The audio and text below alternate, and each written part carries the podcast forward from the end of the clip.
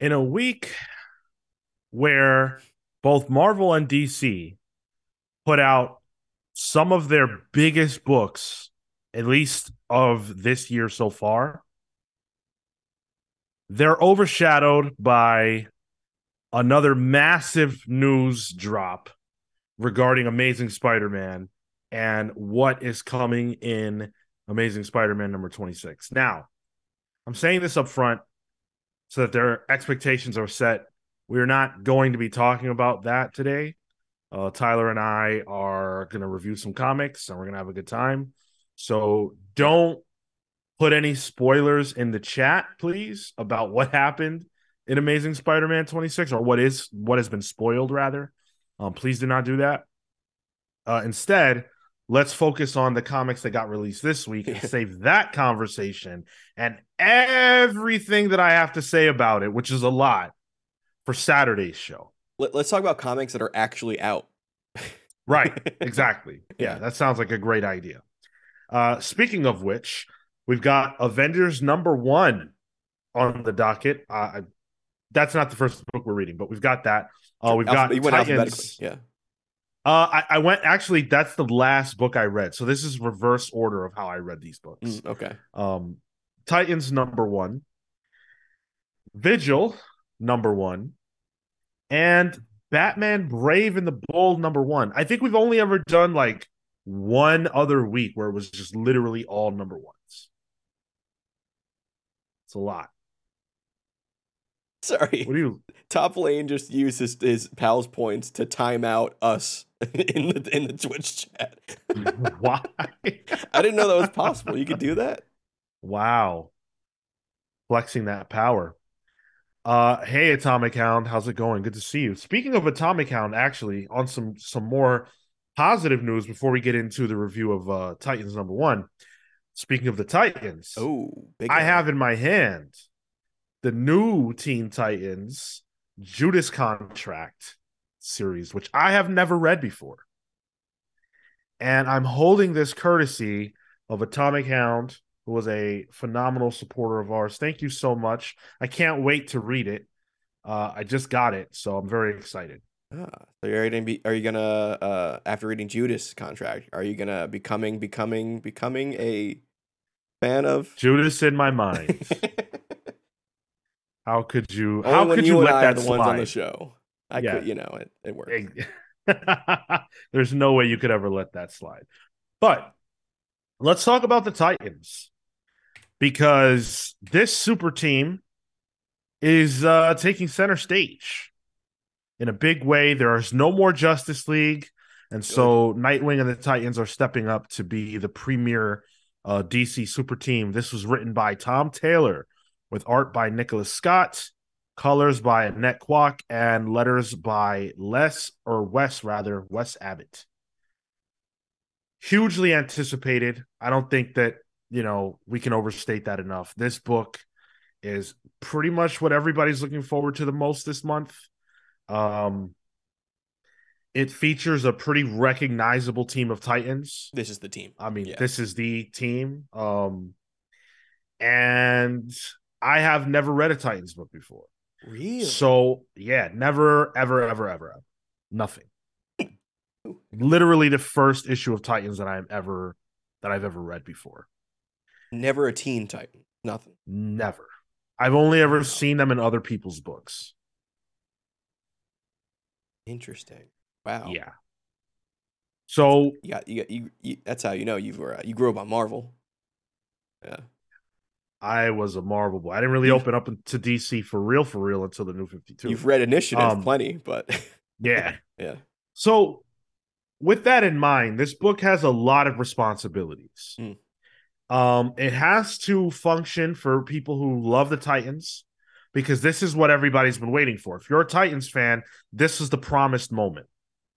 The idea of the Teen Titans promises that one day they'll take on the big job, and this is that day. How do you, Tyler, feel that Tom Taylor and the rest of the crew did in presenting that big day? Uh, I'm still here, by the way. Yeah. Um, I think it worked out. Um, I really like uh the Titans as characters. Um, I think uh, finally getting this, you know, big reveal for them as you know the the, the premier DC superhero team is. It almost felt like one of those things just never would happen. You know, Mhm. it's like they would always find a way to like just be kids or something. Right. Um, So seeing that it actually did happen, um, it's exciting. It's exciting, and I think having the guy who's writing a pretty successful um, run on Nightwing is a great person to put that on. Sorry, I'm a little blurry here. I'll fix that later. Um, and yeah, I, I like Tom Taylor's writing. He, he's got he's got a good sense for being optimistic and hopeful without it really, in my opinion at least, without it really bogging down the story. I didn't really I don't really feel that in Nightwing where it's like, all right, he's preaching to me. I know that's a complaint I feel like he gets a lot. Mhm. Um, but I don't I don't share that kind of uh uh feeling towards his stuff. So um I'm feeling it here as well. I like it. Um I like how they're letting the Titans also like be adults too. You know, you have Raven and Beast Boys, you know, uh horrifying sleeping arrangement. You ever you ever have a pet where like you're afraid you're gonna roll over him? Like I had a kitten once, I almost roll, rolled over once because he got up on the bed while I was asleep. I never have. I've never had a pet that was Horrifying. that It's horrifying. Yeah. And knowing that your partner can just turn into a guinea pig while you're asleep, horrifying. You never know.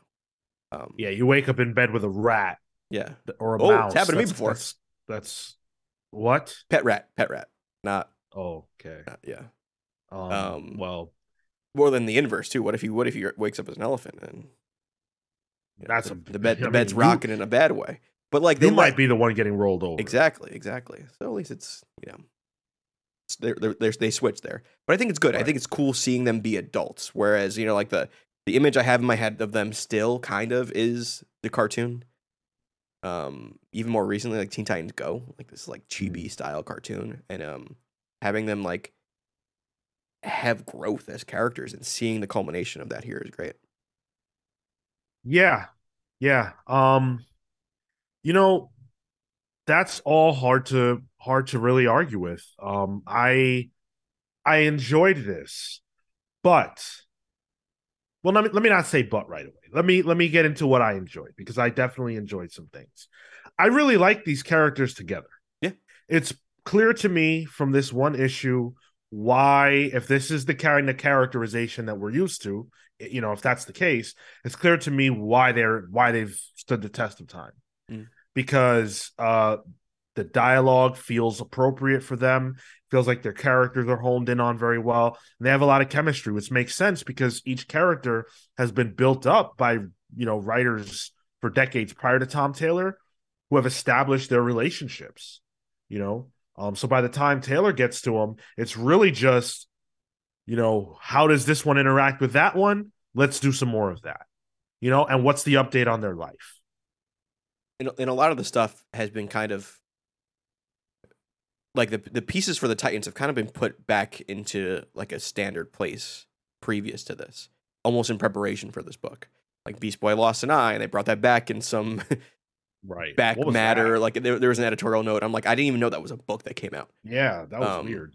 But everything, everyone's kind of just back at their base level, except uh, Cyborg. Cyborg is barely in this, which I thought was Yeah. a little weird.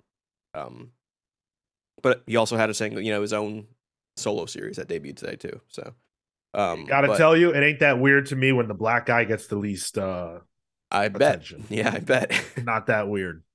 uh, it's just, uh, I was like, all right, check that one off the box. He's there, yeah. Yep. Um, but like the, I, I'm, I, I think he's rife for potential. Like this is a guy who was a Justice League member, you know. um, Right. what are, what are his thoughts on this? So Yeah. um, he kind of feels a little out of place in a way. You know, I, I and I think because we we read two number ones for team books, and they took Three, pretty different approaches, I think. Um, you know, we'll talk about Avengers a little bit later, but with Titans, you know, it was kind of like um very personal. It was very personal and it felt smaller scale in the sense that like their big agenda today is to move, you know, and we're really just living in those moments with them. And I don't think that there's anything necessarily wrong with that. I do kind of wish that the book had set up something a little more interesting. Um, I, I, I really like it when number ones, especially for team books, you know, give you a feeling for what the book is going to be about, and that that thing be really exciting. We do see, you know, they're teasing that Wally is dying. Um, I don't care about that, and it's really just because you know the Heroes in Crisis stuff soured me on Wally. I know that they've done a lot of work to rehab the character since then. Um, but to tease his death now, I simply do not care. Um, and and of course, you know, Titans has the unfortunate responsibility uh, or fate of coming out the same week that we learned the spoilers for ASM 26. So I really don't even want to see anything like this. Um, and so mm, that's that's unfair to the book, but I'm not caring about that kind of tease right now. Um, and then we do see Peacemaker here, who I was it was funny to catch for him to for him to pop in. Uh, but we see Peacemaker and he's working for Waller, and that's all great. But what the heck is she doing? You know, I want to see what is the big threat? What's the big idea that means that we need the Titans to be the Justice League? And why are these individuals the people who can meet that challenge if you don't already believe in them? Those were my two questions coming into this book. And despite the fact that I liked it, it did not answer those questions for me. Peacemaker's in everything now. I read the uh, DC yeah. um, uh, special DCU, whatever that special was that they just came out with the the Dawn of DCU. Yeah, um, he's in that as well. Uh, he shows up in Doom Patrol like he is. He's like the Stan Lee of, of DC Comics right now. um, yeah, and it's it's overkill. It's overkill. A little bit, a little bit. Can I just say one thing though? Yeah, of course. Nicola Scott. No, yes. no one does it like Nicola Scott. It's yes. It's like I open the book. I, I forgot who the artist was, and then I open the book. I'm like, uh, wait a minute. I know. I remember why I was excited for this. Yeah. By and large, she looking. she does a tremendous job. I've been a fan of her work, uh, going as far back as the Wonder Woman uh run that she did with Greg Rucka. Mm-hmm. Um, that was awesome. There were some facial issues I thought in this one. Beast Boy looks kind of weird. Yeah, he's green in the face. Ugh. No kidding. Um, but like the scene with him and Raven when they're in the bed, well, I thought both of their faces were slightly off. Whereas when Donna Troy is speaking and Nightwing are speaking with who is this guy? It's Garth, um, uh, Aqualad, Garth, the original Aqualad. Aqualad yeah. yeah.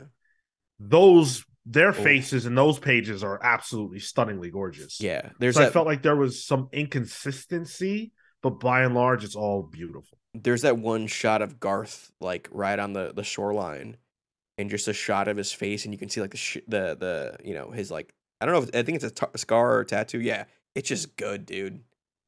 There's yeah. just good facial work, and like I think a lot like the fact that this book is a little slow until they get to the um Titano, right? Titano scene. Um, yeah, it kind of I think it works for Nicole Scott. I think she can draw some really good slow scenes where it's people talking to each other. I do think Beast Boy's a little a little weird, but and uh who said that they weren't uh, a big fan of Raven's, you know, short pixie cut? Uh, mm, I'm with that. I did this. not like it. Yeah. yeah, I wasn't a fan of the hairdo. I actually didn't even know who that was. Mm. I was so lost. I was like, wait, that was Raven. And I literally went back to look at those pages again because I just I didn't I didn't know who that was. I was a little stunned. Um but I'm I'm excited to be reading a book in which I will get to see Nicola Scott Nicola Scott art every month.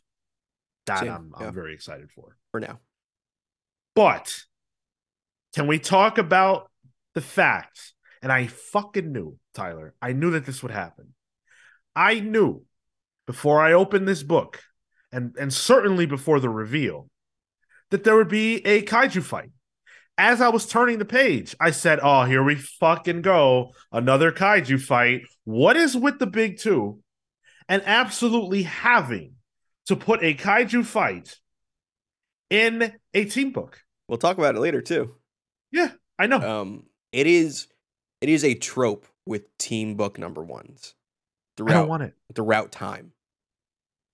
Um, you know, the first Justice League was Starro. You know, um, there's always it's always been that. So I get it, but also like it's a it's a trope that I don't care much for. You know, um, what's like another one that where where it's done that. I'm trying to. They did it in X Men. Yeah, they did with X Men. Yeah, Gerry Duggan's Uh, X Men. Yeah, they had the Mech Avengers series, which was just I mech think- fights. Yeah. Well, I mean Um, that's that's that's what it It's it's reasonable, but it's just amazing that there's so many of these things happening. Like, what is going on? Um, even next wave. Nextwave, it's Fin Fang Foom as the the first. Yeah. yeah, it's it's nonstop. Uh, you know, I'm not against a hoss fight by any stretch of the imagination. meaty men slapping It's- meat. it's just so prevalent that it's like I don't want to go. You know, like look, we always talk about you know this is a number one, and we, we have a shorthand for what that sort of means, and like I don't want that to be the case in the team books. I would like for one of them to do something special to get me like excited for the future. Think about I, the for me the benchmark Tyler for number one is New Avengers Okay. All right. right? All Okay. by Bendis. And that hit like a bang. Hickman's happens now? Avengers hit You- like a bang. Like it's like, oh, this is crazy. What the heck?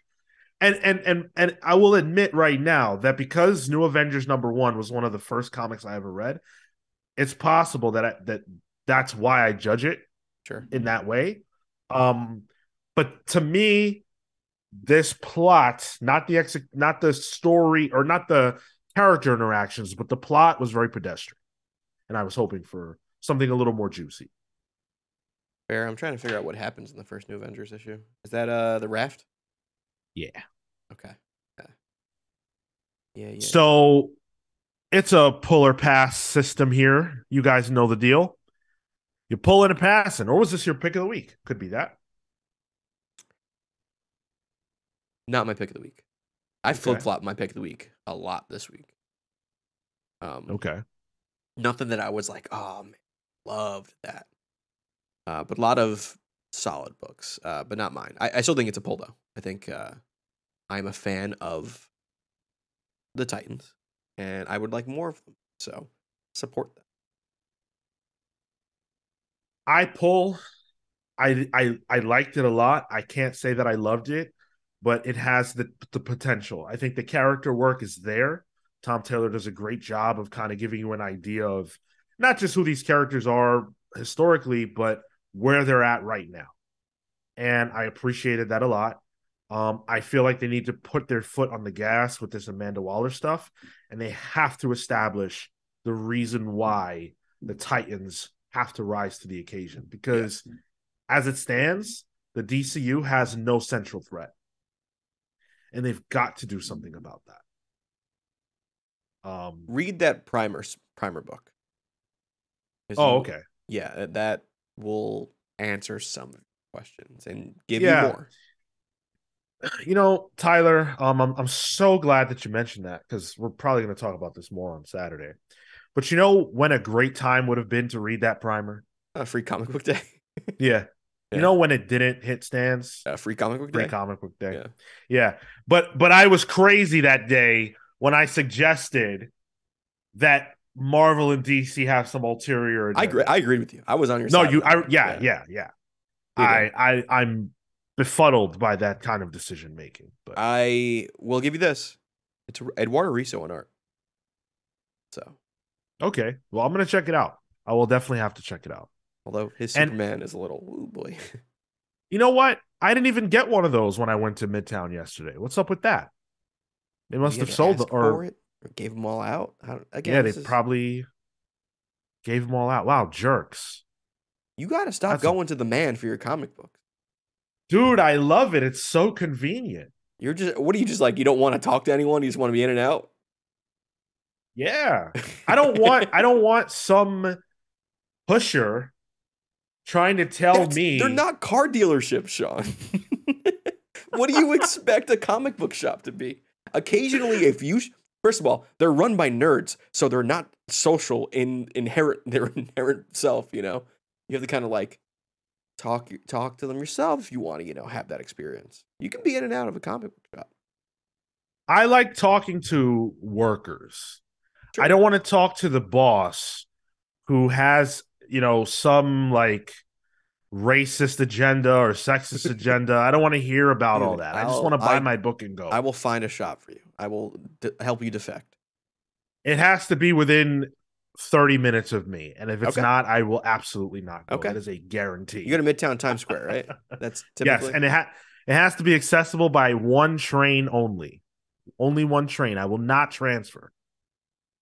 okay. I mean, anywhere is one train if you walk, but no, it must be train. okay. Must be train. All right. Yes. I can do this. So you you let me know about that. Uh so Tyler and I both enjoyed Titans enough to pull it. Uh we we we liked it and we were looking forward to more.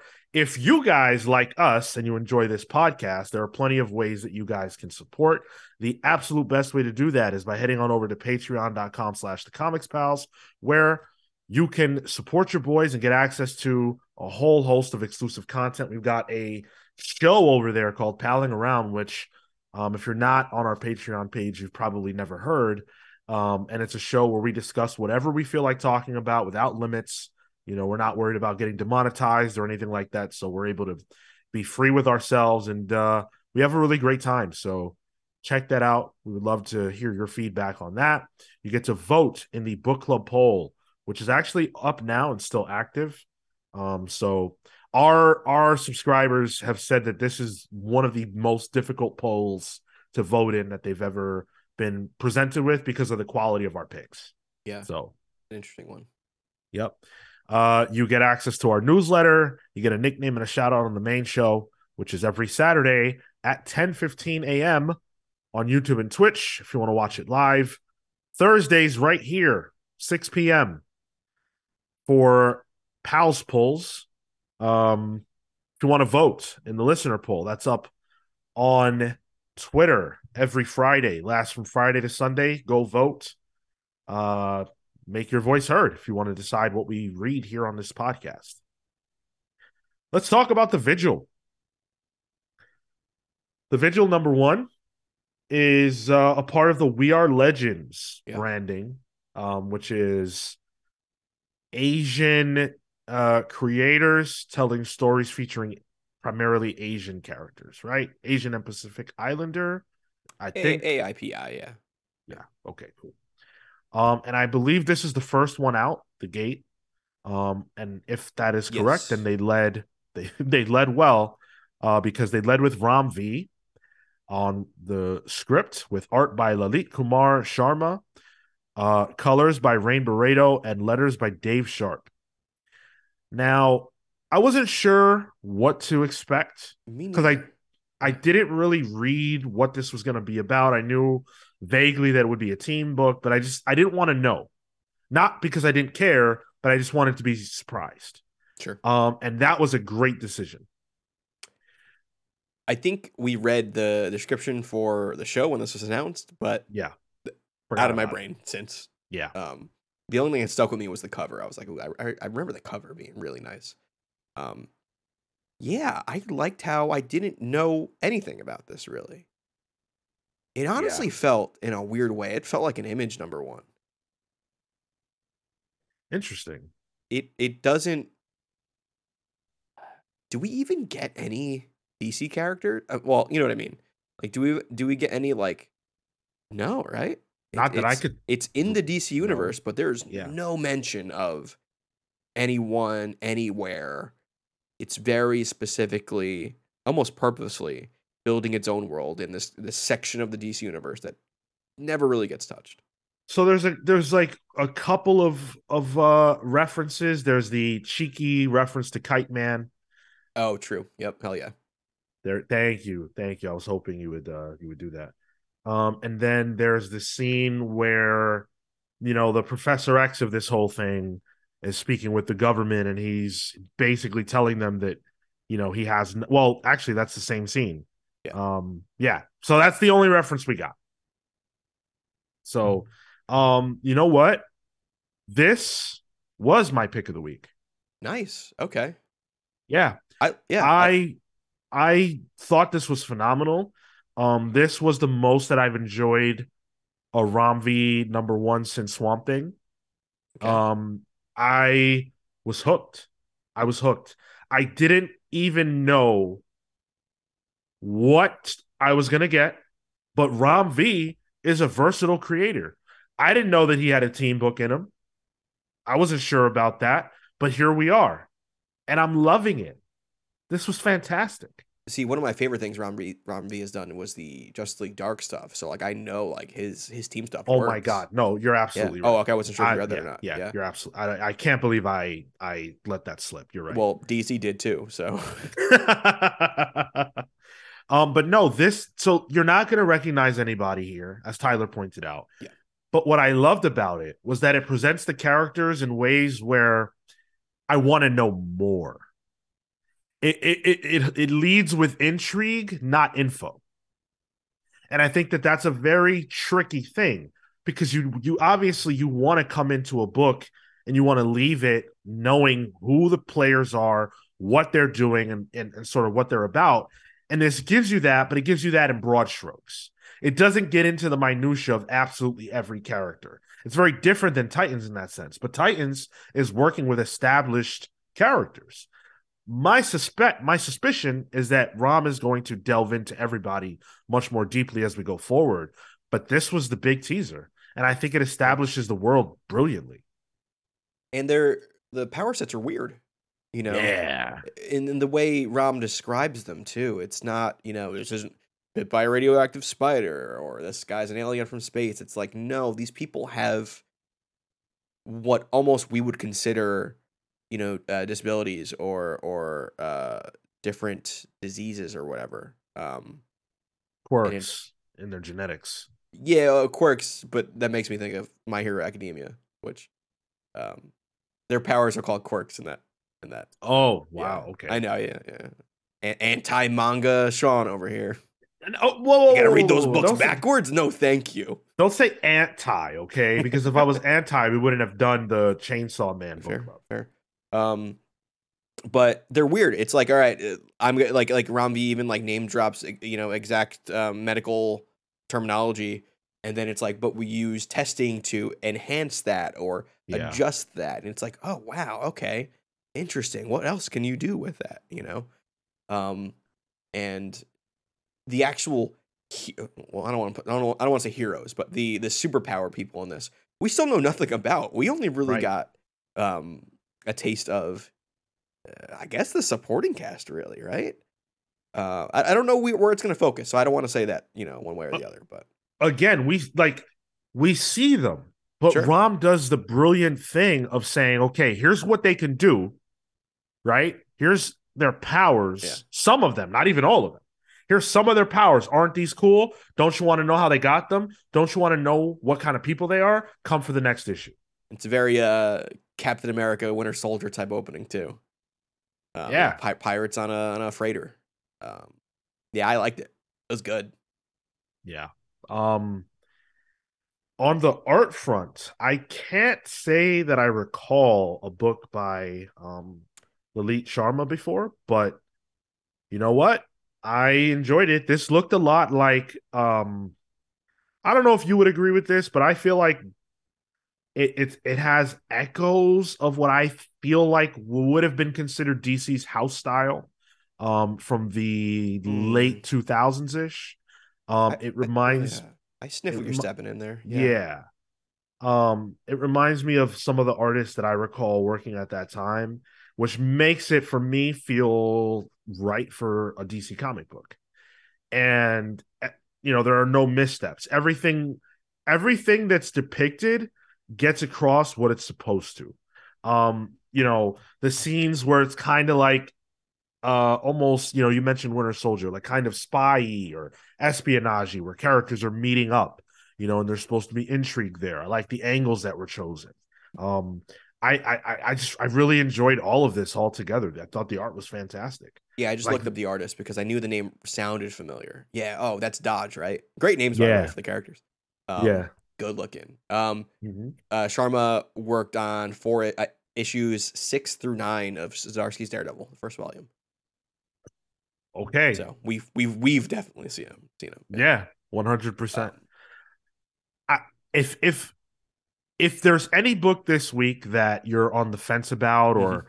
you know if you've got an extra few bucks to spare and you're looking for something to pick up i feel like this is the one i feel like this is the book that that a lot of people will pass on especially because there's so much other big stuff happening this week this is the one you go to your shop and you get And the other thing too is like superhero capes and cowls type stuff is very western in its Yeah. location and like it's like all right, it's we're gonna make all these fictional places, but they're still all gonna be in the United States, you know. right Um, we never really see these parts of the world outside of like I don't know, chemo's attacking the you know the the Indian Ocean, you know, a freighter in the Indian Ocean. Like we only really see it for you know events. There's nothing's ever really set there.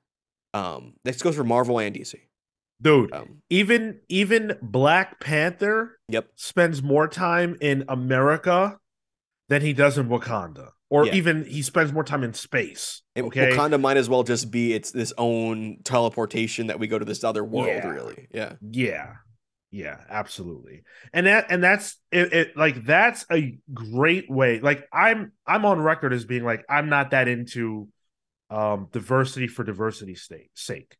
But if you're going to tell me, "Hey, we're going to give you some of the creators that you love and know, like Ram V, Greg Pak and others.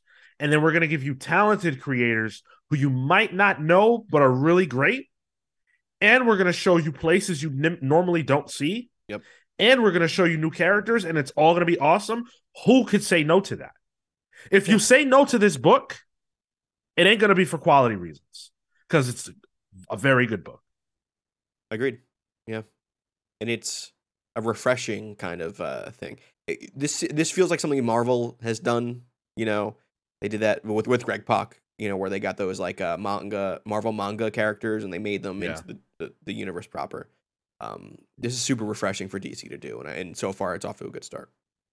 100% i i can't sing the praises enough by this comic book easy pull Yeah, agreed. let's talk about the listener pick Mm. batman the brave and the bold number one I'm still reading. you it. guys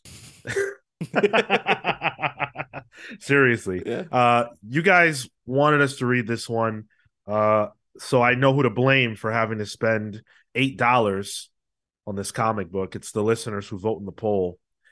Um, this has a lot of people who worked on it, so we'll take it story by story. I think Tyler. Um, sure. Yeah. Yeah. Yeah. Yeah. So we'll start with the first one. Although it's giving me Uh, flashbacks to the time I reviewed Marvel Comics 1000, which oh boy. Oh God, yeah, please. We did that too. That was a, a nightmare.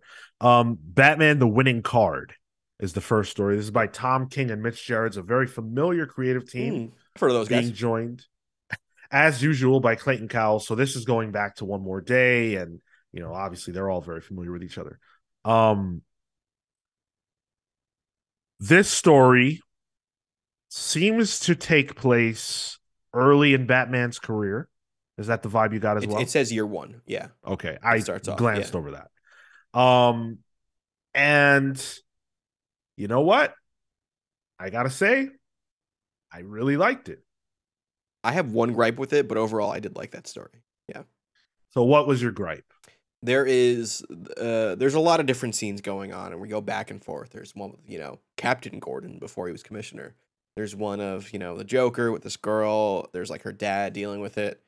Uh, and there's Batman interrogating some guy.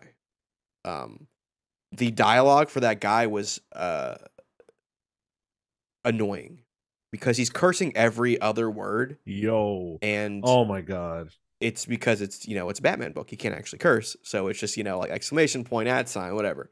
Um, but it's every other word where it just made it hard for me to read those things because it was breaking up every and like I was like I'm I'm not reading what he's saying anymore. I don't care. Um, so that was annoying. It was way overused. Like just I don't know. Like if you if you can't say have him say you know you know shit you know all the time, then don't have him curse. Like like it's just it ruined the flow of the story for me. Honestly, it was kind of a slog to get through those scenes, which is a shame because they're gorgeous. Well, you know, you bring up a good point because this is something that you know I think Tom likes to do, where he figures out a speech pattern for a character and then he bombards us with that Mm. speech pattern. And this is clearly being done for comedy's purposes, right? But it's not funny. Uh, I didn't get comedy. I just thought it was You like this is who it is. Really You don't think that's a bit when I where was you ch- go, checking out every other word word bubble. Uh, well, okay. I mean, it felt like a bit to me, and it, whether it was or wasn't, um, I I realized at some point that nothing he was saying was going to matter, Sure. and so Yeah, yeah. I stopped reading it. And I don't think that that's an effective use of page space. Agreed. If you're going to use this much dialogue and this many panels, that that scene takes place over what? I mean, I'm looking at it now. Four I've got? I've got two pages, 10 panels total between those two. 11 this is this is a, several panels Yeah. that that batman's interacting with this guy and it's full of that Yeah, and in the Batman story, the scenes with Batman being the ones that annoy me is not great. right That being said, I, did like it. yeah i liked um i liked the joker that was the big Yeah. talking point coming out of this issue and this is one of the few times i've ever read a comic book probably once or twice otherwise where joker was scary to me Right. um the joker book by brian azzarello is the only other time that sticks out of my mind I've never read it. oh i thought it was quite good but Yeah. um to me here he was really horrifying pairing him up with a child Mm. was almost not i'm not trying to be dramatic so don't don't take it that way but it was it, it was uncomfortable Oh, i'm not saying it shouldn't be done but it was like whoa this is really on the edge of like this is true creepiness it's I think no, I think it's it's purposeful, and I think that's that's the right way of describing it. Um, because we know who the Joker is, right because this is year one. The general public doesn't really know who the Joker is yet, apparently. So it's this unknown for a lot of people, and and at his face, quite literally, he's a clown. He should be friendly, you know. He's giving this girl a balloon. Like if I like that, probably wouldn't even most people probably wouldn't bat an eye, you know, seeing that. Um, but because we know we have that information, it's like, oh yeah.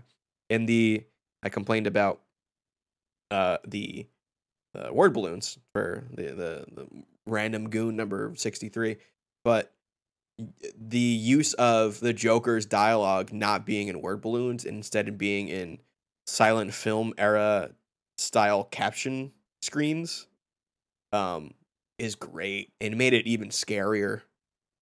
Yeah. Um because it it paced out it paced out those scenes in a really creepy way. I thought that was i, I really enjoyed that that use and and that's one thing that I I really appreciate about Tom King and especially you know his his frequent collaborators Clayton Cowles and Mitch Gerads certainly a party to that where they want to do interesting things with comics. You know, they don't just want to tell Yeah. the same old story. Like I've never really seen that before. I thought that was a, a unique way to present the Joker. Why do that? I have no idea. I don't know what the narrative purpose is It- behind that, but I know that it worked for me because it made him creepier, which is probably the narrative purpose. it it made me feel like the I mean the Joker in a way he's like a man out of time because he's he's he's this clown where like clown doesn't really exist anymore, you know, like in, in the traditional way Mm. of, you know, being comedians, you know. We have Pennywise now. Um but it, it felt like a Phantom of the Opera, the original silent film era Phantom for me, where it's like, uh, yeah, this is creepy. You know, even even the way the the boxes are stylized too. It's very much that. Um, Yeah. And then once we finally see him with the balloon, oof, Yeah. Very, very creepy. Um Question from Comic Boom: Do you guys think that the young girl dies at the end? Why did she let go of the balloon? Um, I. I felt like she died. To be honest, Oh, I didn't. I didn't get that. I got fear. You know, like oh, she said she would never let go of it, but then he did something to make her let go of it. You know, there's Right. the, there's the punchline. Yeah, well, that's I'm not sure. that's uh, horrible. I'm not sure killing children is a good thing in comics right now. I don't think I, Yeah. I, I my feeling is that we probably don't see the update on that, and Sure, it's left no, open ended. Yeah. In which case, my interpretation is that that little girl met an unfortunate end, and that that's going to propel Batman to really, really need to kick this guy's ass. Um, but I prefer that she's found alive. Um, I thought this story was aces, and if this was the only story in this comic book, um, that would have been an, an A plus home run for me. The the scene that we talked about aside, so you go from that story, page turn, to our boy, they put Doctor Bones, Director Bones. Doctor Bones, right on the front page. Full Big page. old splash. There he is in all his glory. And you guys know me. I hate this guy. I can't stand him. And only for one reason, really. It's those obnoxious, you know, pro- promo preview pages that they used to put in the DC books where he's like asking obnoxious questions. Um, but that page made me laugh right away because I read the description and I don't actually know anything about Dr. Bones, uh, D- Director Bones. I'll Yeah. stop the it's a bit. the yeah. Um, I don't know anything about him, so I didn't realize that he has invisible flesh. That's hilarious. I, that's didn't know that. Only power. Yeah. What the hell? So there's really a guy, a Yeah. fully fleshed out guy you right think here. he was just a skeleton man? yes. No. You His want to know name's something weird? Bones. You want to know something weird? Yeah. You got one of those inside you too. No, I, I I'm cool with that. Isn't it? I just don't want to skeleton. It's so spooky that we all have skeletons inside us. How spooky is that? I don't find it to be spooky because I don't see it every day. But this motherfucker's walking around with a skeleton hanging out. I like when he smokes, you can see all of it too. You know, it's it's very much uh the the the person from Beetlejuice, the woman who had like the hole in her Yeah. throat, and you can see the smoke come out of there. Yeah. Unbelievable. But yes, this was not the way uh, that I would like to start a new story. But this one uh, was by Ed Brisson with Mhm. art and colors by Jeff Spokes and letters by Saida Temofonte. Um, and this one I struggled with. Really? Okay. Um, yeah, I I struggled with it. Um, I didn't dislike it. I think I only started to like it though to invest once they started dealing with the actual problem. Like once they revealed that this this dude whose name I can't even remember had a bomb that was just advancing time at a rapid rate. Once that got settled in, I was like, "Oh shit, this is bad."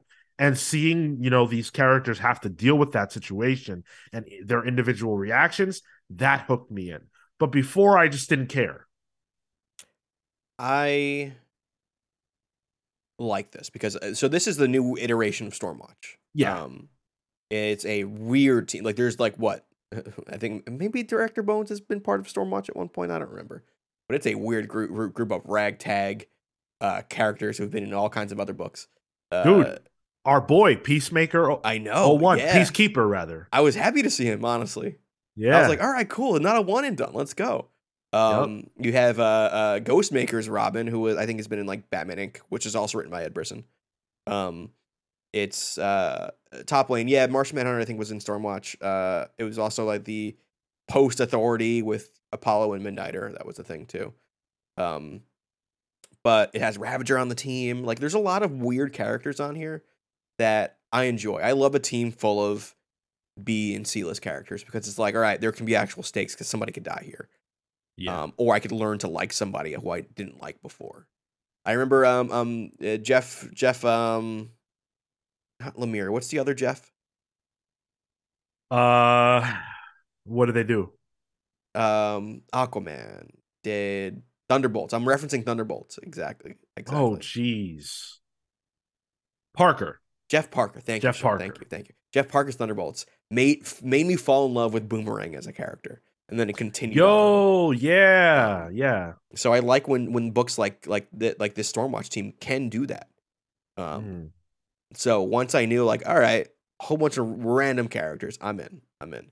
Um, and it was a cool little little one and done kind of, uh, kind of sp- not really spy, almost like a Mission Impossible sort of action book, which I think Brisson is good at. I, I Brisson's um X Force kind of underrated book. I did enjoy that. I I'm a big fan of Ed Brisson's, Yeah. um, and I have been for a long time. So any new number one that comes from him, I'll always buy. Um, I thought that packaging it in this Strange. Brave and the Bold was a smart decision because now I'm definitely buying the first issue of this because I already got the primer that I needed to realize that I want this. And I got it in a book that I bought regardless. So, really smart decision. Uh, it, it's it's in a book that has a Tom King Mitch Gerads story. like yeah. you're good. That's Yeah. like being in, in a stable with Roman Reigns. Like, all right, you're gonna be okay for a bit. He's gonna carry you for a bit. You're a made man. Yeah. Yeah. Uh the third story Okay. This one, first of all, is by Christopher Cantwell with art and colors by Javier Rodriguez and letters by Simon Bowland. Now, this story is about Superman. So, right out the gate, I didn't even understand why it was here or why I was paying $8 for a Batman comic that has Superman in it as a primary character. That aside, um I didn't get anything out of this. I really liked the way. Lois looked. I thought the art was awesome when Lois was being drawn. Um but outside of that, this didn't do anything for me. I get the idea, you know, Superman is Clark Kent now needs Superman in order to do his job. Um and there's an interesting story there. I like that. But the letters really really bothered me. The lettering of Mm. the news article that that Clark wrote. Um, it just it it was too much. Um, I didn't really like it. I'll show. I don't know if it really comes across well here on the screen for those of you who are watching. Um, but the jump in size to de- to denote what what what we would generally see as a bolded word is actually made larger at, in the lettering here, and it really threw me off. It feels like a very digital version of Rorschach's notes from Yeah, Watchmen? yeah, Yeah. It didn't actually look like genuine writing. Like it looked digitized, like you're saying, and that took away the point of it. it's like when then it was a just annoying. when you get a script font and like it doesn't really work because it they're not flowing into each other correctly. Yeah, Like the kerneling's a little weird. I, that, I get that. That's fair. I think that's a, a thing with digital, you know, uh, uh, lettering. yeah. um, so that that that frustrated me, and I just ultimately don't care about what happens next here. Okay. For me, this sold me on the book. Oh wow, Um, Javier, uh, uh, uh, oh, I always get to mix up. Uh, Javier Rodriguez, right?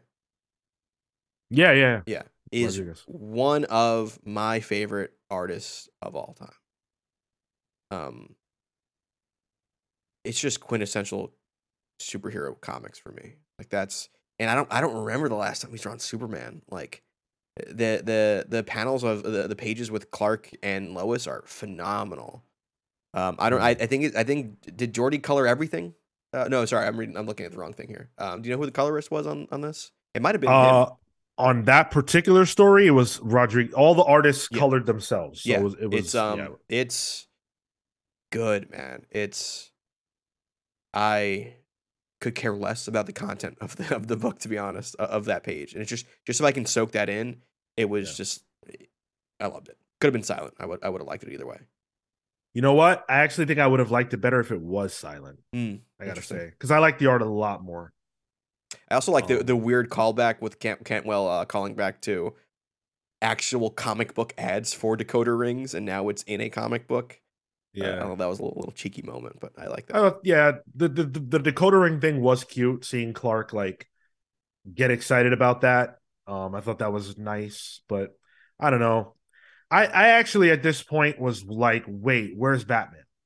Um, because only the first story to this point featured him. So I was frustrated by that.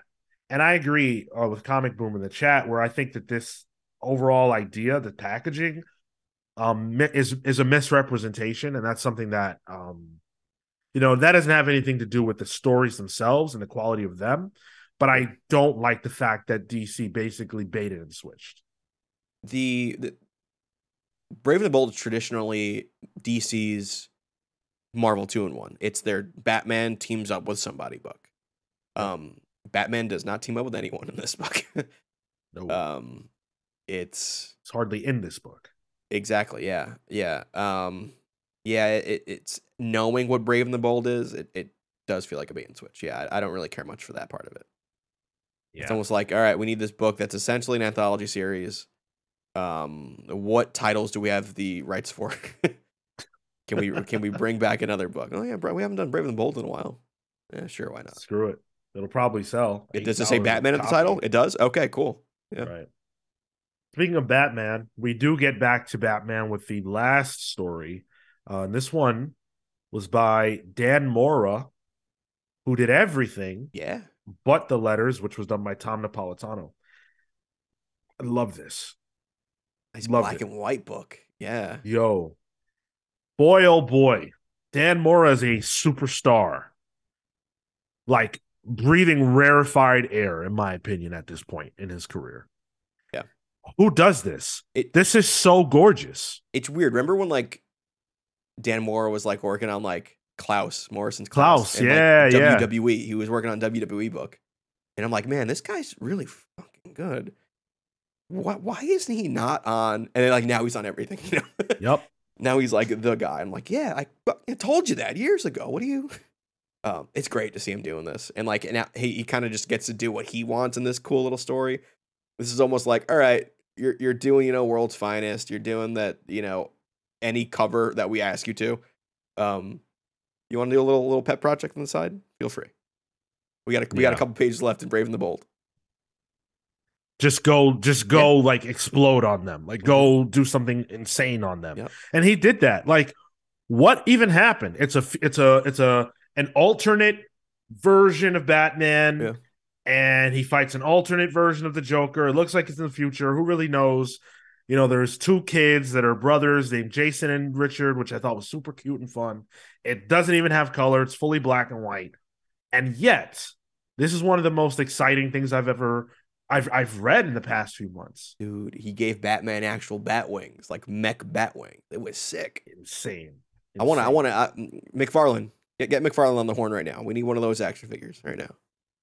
Like I'm a fan of Sean Gordon Murphy's, you know, the Sure. Murphy verse. But But same, same. Yeah. but like this right here, You want the more? Of? Can we get a more verse? Yeah. Can we do that? Well, and maybe I don't want to be more averse to this book. I can't be more averse to this book. I love this book. Yeah, good stuff. Really enjoyed it. So this book was my pick of the week. I just thought it was Okay. good reading across the board, That's reasonable. except the title of it, um, and the cover fe- feels out of place. Cover's good. It just feels out of place. So the packaging of, of, it is what I didn't care much for. Odd. Doesn't it doesn't represent anything. It's just Yeah.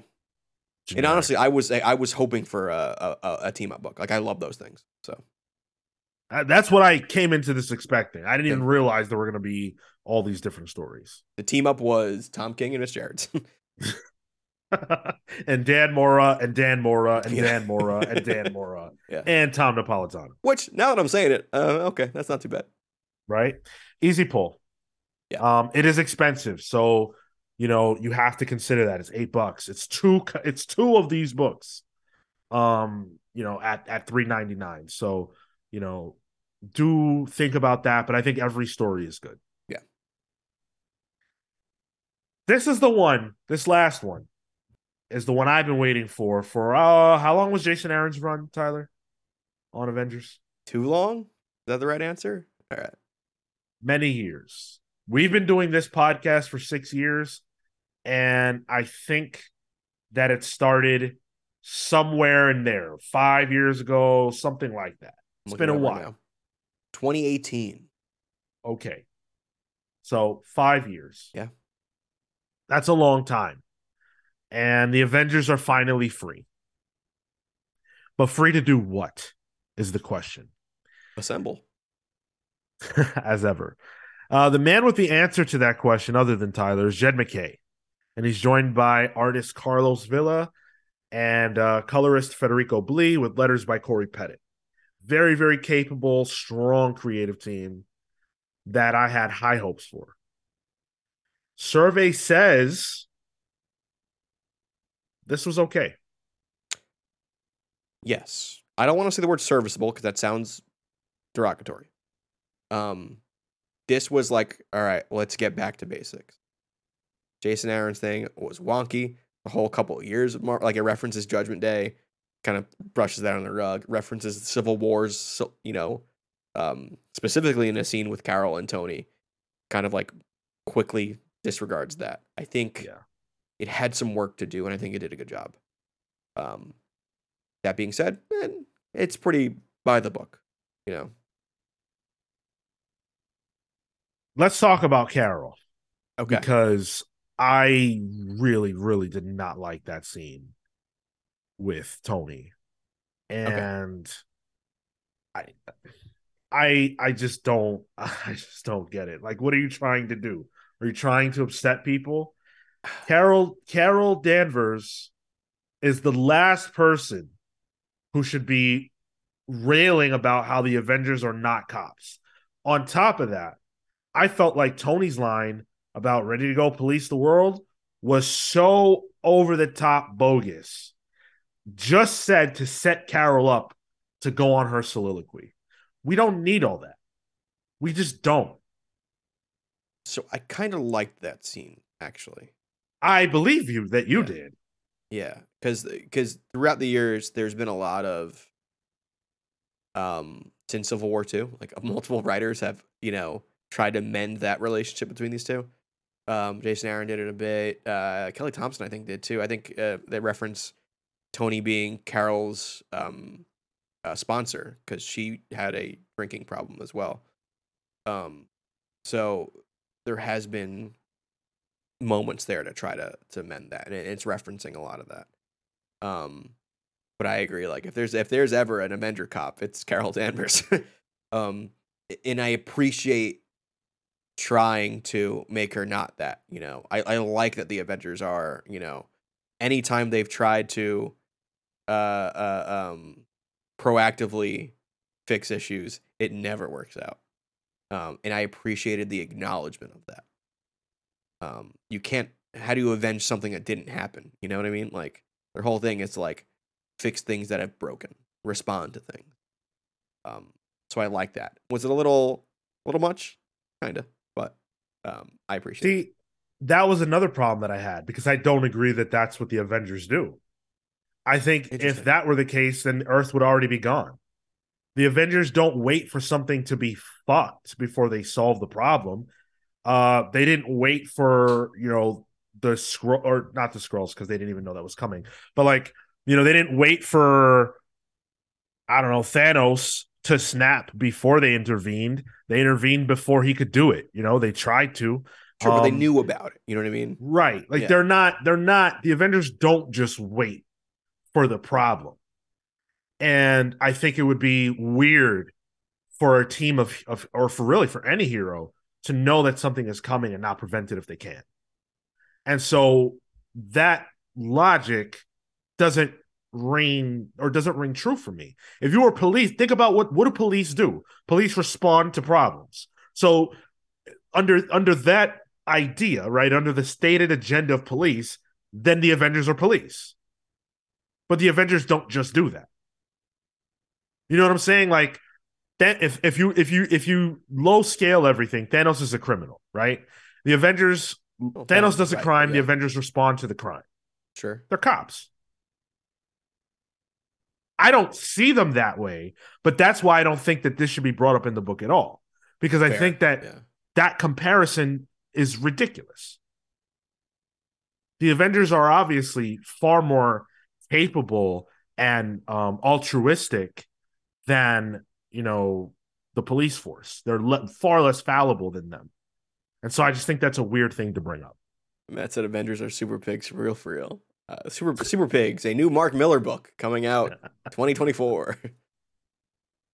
Um, but in any event, um, I liked the first scene with Carol where she's, you know, speaking about like what means something to her Mhm. and you know why everybody's an Avenger. I thought that that was really good and well intentioned.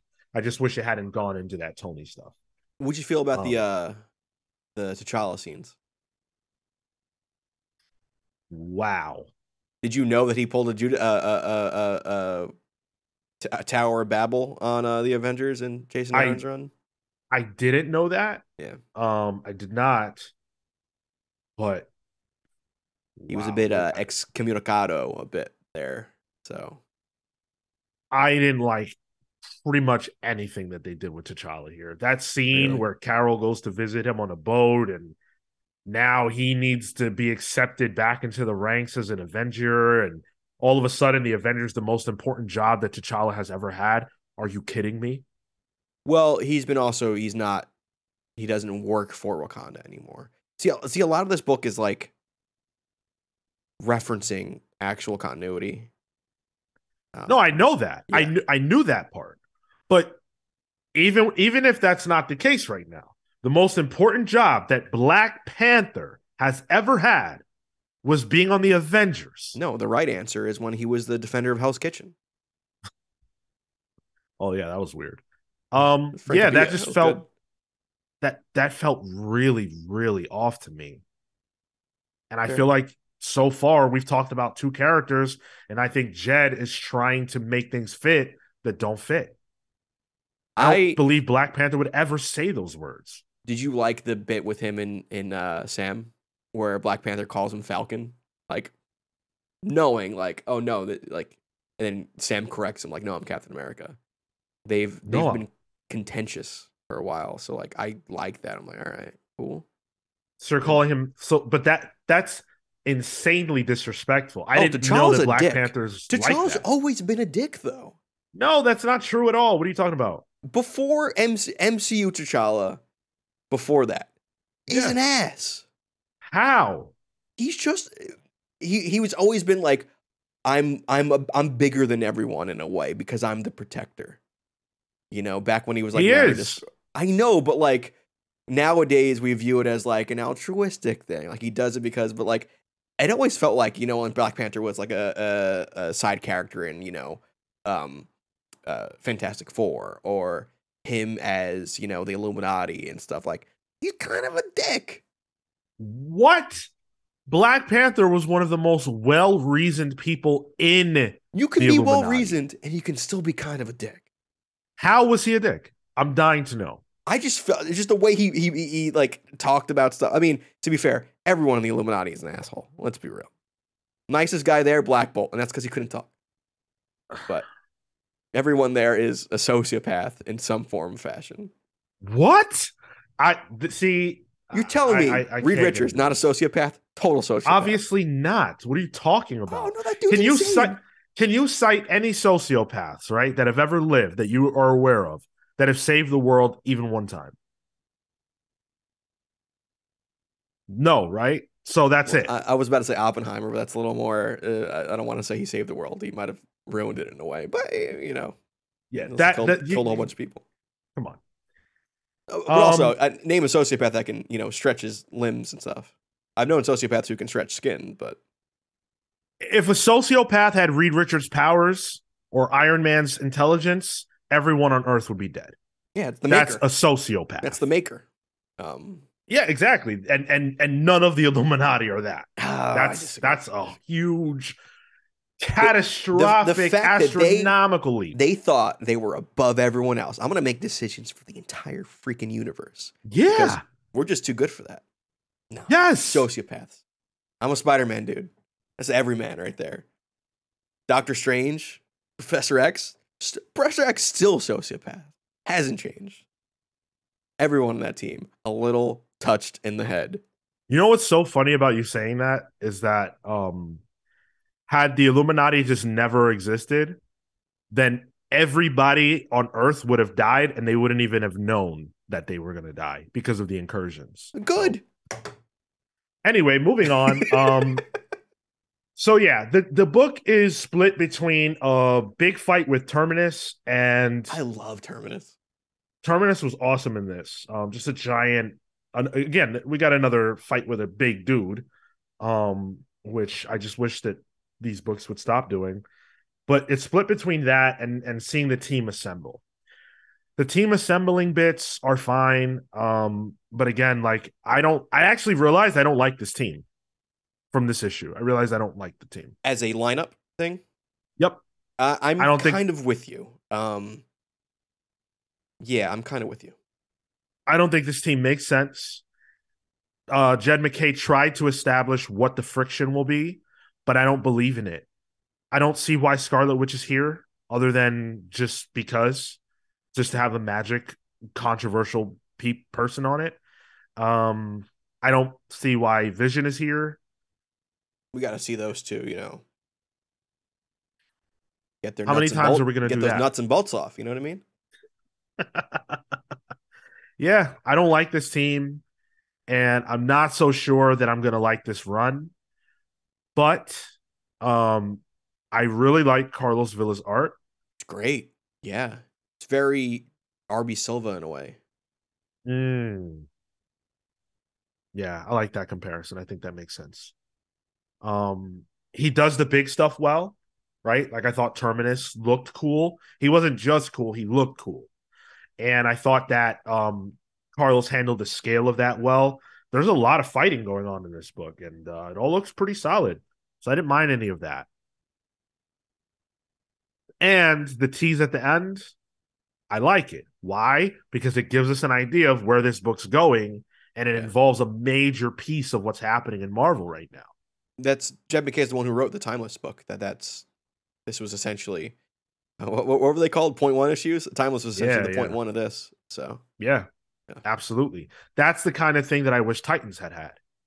Mm, okay. Because we know that the most important thing happening in Marvel is this missing moment stuff, and we're gonna see that play out here in this book with Kang right away. So good.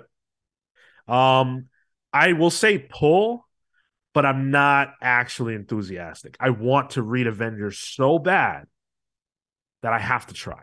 I mean this. I don't mean this in a bad way because I, I did like this a lot, and I'm I am interested to read something a little more steady uh, for an Avengers book. You know what I mean? Um, but this feels like uh uh uh transitional champion. You know what I mean? Yeah. yeah, wrestling exactly. Thing, we're on. It's yep. just you and I on the show, but uh, it does feel like all right. We have somebody else. You know, it, it, it's uh, it's it's Priest on Justice League. It's um, it's stuff like that. Where like I enjoyed the Justice League stuff by Priest, but it was also like bookended bet- between like Geoff Johns and Scott Snyder. You know what I mean? So, um, we'll see. We'll see. I'm excited for it though. I like Kang. Um, Jones for a good Kang story. It was weird to me, and I'm wondering if it was weird to you that when we got to the Kang page, he was very not black. You keep expecting him to go to turn black. Nick Fury's black. Fair, and I'll talk about him in a minute. But um, right, yeah, uh, are they gonna find Kang's son somewhere? Yeah, they're, they're probably gonna like say like, "Oh yeah, this is the last Kang story," and then oh hey wow there's a new kang and he's black. How did this happen? Golly gee willikers i don't think they're gonna want to touch that right now. Not not not at the moment. Yeah, yeah. not right this second but i don't foresee kang remaining a white guy in the books for very long. Okay. And i i think that's a little bit of a shame not because we need characters to be white but because it's a great replacement um, no. it's just weird. It's just weird that you just change a character's race. Like they just find a creative way, creative in quotation marks, to do that. Yeah, they did it with Lois Lane. They put her in a sarcophagus. She came out black. only one issue though, but uh Top Lane asks, is it possible they want a team similar to the one they're going to have in the new movies. I don't think that that's weird a weird thought at They all. always do that. I think that yeah. I think that's 100% accurate. Yeah. Although, what is? I mean, both double caps and Thor and Scarlet Witch. Uh, I mean, it's it's like Steve's halfway. not in this. Steve's not in the book. Uh, Captain Marvel and Captain Oh, America, yeah. Okay. the, the whole the whole cap scene that we they had there. That you know, Steve Rogers like, all right, who's on first? I get this. yeah. joke," you know. it was funny. It overstayed its welcome a little bit, but Sure. uh, it was it was cute. Um, yeah, I think the only character that you look at on this team and you go, "Hmm, I don't see them really being a part of anything in the MCU, is obviously Iron Man. But Iron Man is also one of the most popular characters of all time. So you, yeah, you put him on this book. We should we should uh, make our own Avengers teams for an episode. That'd be some good TikTok content because I have opinions. And frankly, I'm not sure I would put any of these characters on. Tyler, do you have a crystal ball? Oh, uh, I do actually. Yeah, I also have a uh, a death whistle. It's a little different. I, I didn't. I'm in my crystal mommy death phase. whistle. I'm in my That's crystal mommy horrifying. phase. I can read your cards. Uh, Don't do that. and they spell disaster for you at night. oh man. Uh yeah, arrogance isn't sociopathy. I agree. Um I definitely agree with that. Um are you excited to continue to read this? That's my last question. yes, yes, because I like reading Avengers. Um, and it feels smaller, which is what I wanted from Jason Aaron's run. Like, uh, I mean, I guess the, same guy who wrote, you know, three Thors in one book. uh, Maybe smaller is not what I, sh- I should have expected, but it's also the guy who wrote Scalped. Um, so yeah, Avengers is also one of those books where it's like it's like Spider Man for me. It's like Batman. I'm gonna I'm gonna read it. I got through Aaron's run. I read every issue. Hats off. Yeah. Hats what off. what's up? Hats. Oh, okay. Thought my camera fell. Not Jimmy hats. Hats. Let us tell you guys the books that we are excited about that are coming out next week. so next week, segment that we like to Oh. call Pals Pulls. Sean, you want to read some uh, Action Comics number one uh, one thousand fifty five? I just read the previous issue before the show. Oh yeah. Um, I have not gotten to that, but Spoiler. I, I love, uh, I love this run so far. Um, Cyborg Superman is a character that I, I'm not sure how many times I've seen him in a comic book, but the the design has made an impression on me that has lasted for 30 years because I first played the Death of Superman game yeah. for Sega whenever that came out, and I saw him, and I couldn't believe how cool he looked. So to see him front and center on this cover, the fact that we're going to be getting a story that's going to feature him prominently, I assume I am super super excited for this. Can't wait. You like just metallic Superman villains. I do. Yeah. I like metallic villains in general. Yes, This is the right book for you then.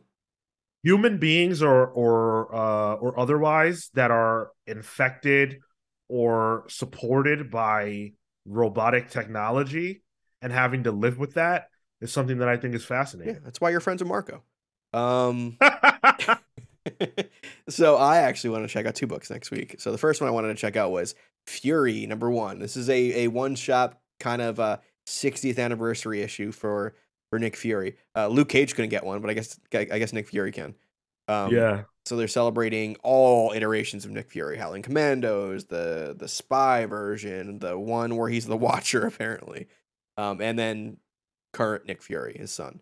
Um, Mm. But it's got it's by Al Ewing, art by Scott Eaton, Ramon Rosales, Tom Reilly, and Adam Kubert. So it's a list of artists there, wow. and there's a Chris Samnee variant too that is gorgeous. Uh, yeah, it's. I like these kind of one shot anniversary things, especially Al Ewing could probably spin a nice throughout time yarn for all these Mhm. different eras. Um, and I don't know which story Tom Reilly's drawing, but I'm excited for that. So, uh, should be fun. Should be fun. Uh, and then I also wanted to check out City Boy, uh, one of the other We Are Legends books. Uh, why? So I can say that. Do you know what City Boy's about? Uh, yes, actually, it's um a, a, it's a it's let me get the creative team, but it's it's a boy who can talk to a city, and he uses it to find things and steal things, and kind of be like a little little bit of a uh kind of works for himself sort of thing. Very very Jack Hawksmoor from the Authority, which who I hope shows up in this. You know, Jack Hawksmoor can talk to cities. It is an established power set in the DC universe, so kind of seeing, uh, I guess, a more modern take on that. Um, and that's by Greg Pak. This is Greg Pak's book with art by Minkyu Jung. Um, uh, yeah, yeah. So and Sun- Sunny Gho as well on the covers. Um, Nice. Should be interesting. This- and, and I like I like. Vigil a lot. So Mhm. Yeah. Oh, he's a, he's so a K-pop idol. Is that true? Interesting. Okay. I didn't I didn't know that, that, but if that's the case, that's awesome. Um, I think Greg Pak does a great job with like um He's done it. younger characters. I feel um, Cho. he- yeah. yeah. So um, I I think that this is a, a really great fit, and the character I didn't care about this book until I was putting together the um the poll for the poll that'll go up tomorrow, and I read what it's about, and I was like, oh snap, this might be worth checking out. So that'll definitely be on our poll.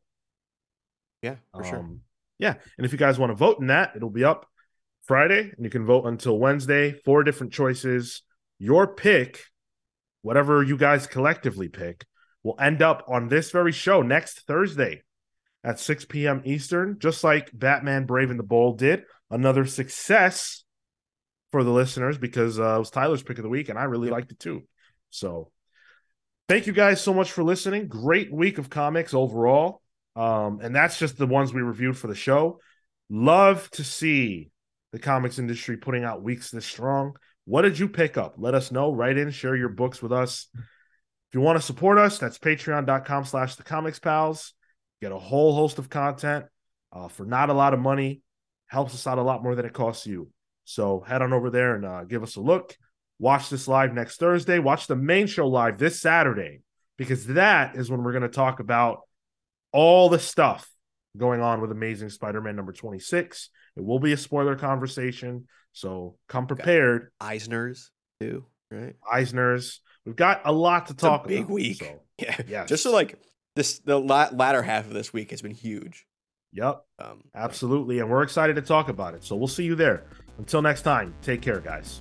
See you next, Cale. Shit. Mix that up. See you next week.